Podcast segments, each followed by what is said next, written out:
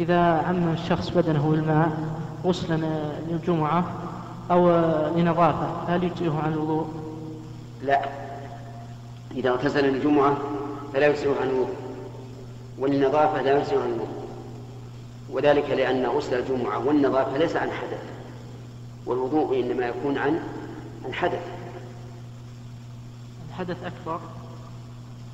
عن حدث أكبر يجزئ، يعني لو اغتسل الإنسان وعليه جنابه أجزأ عنه، لكن لا بد من المضمضة والاستنشاق. غير الجنابه ما يجزئ؟ يعني ربما يجزئ المرأة الحائض.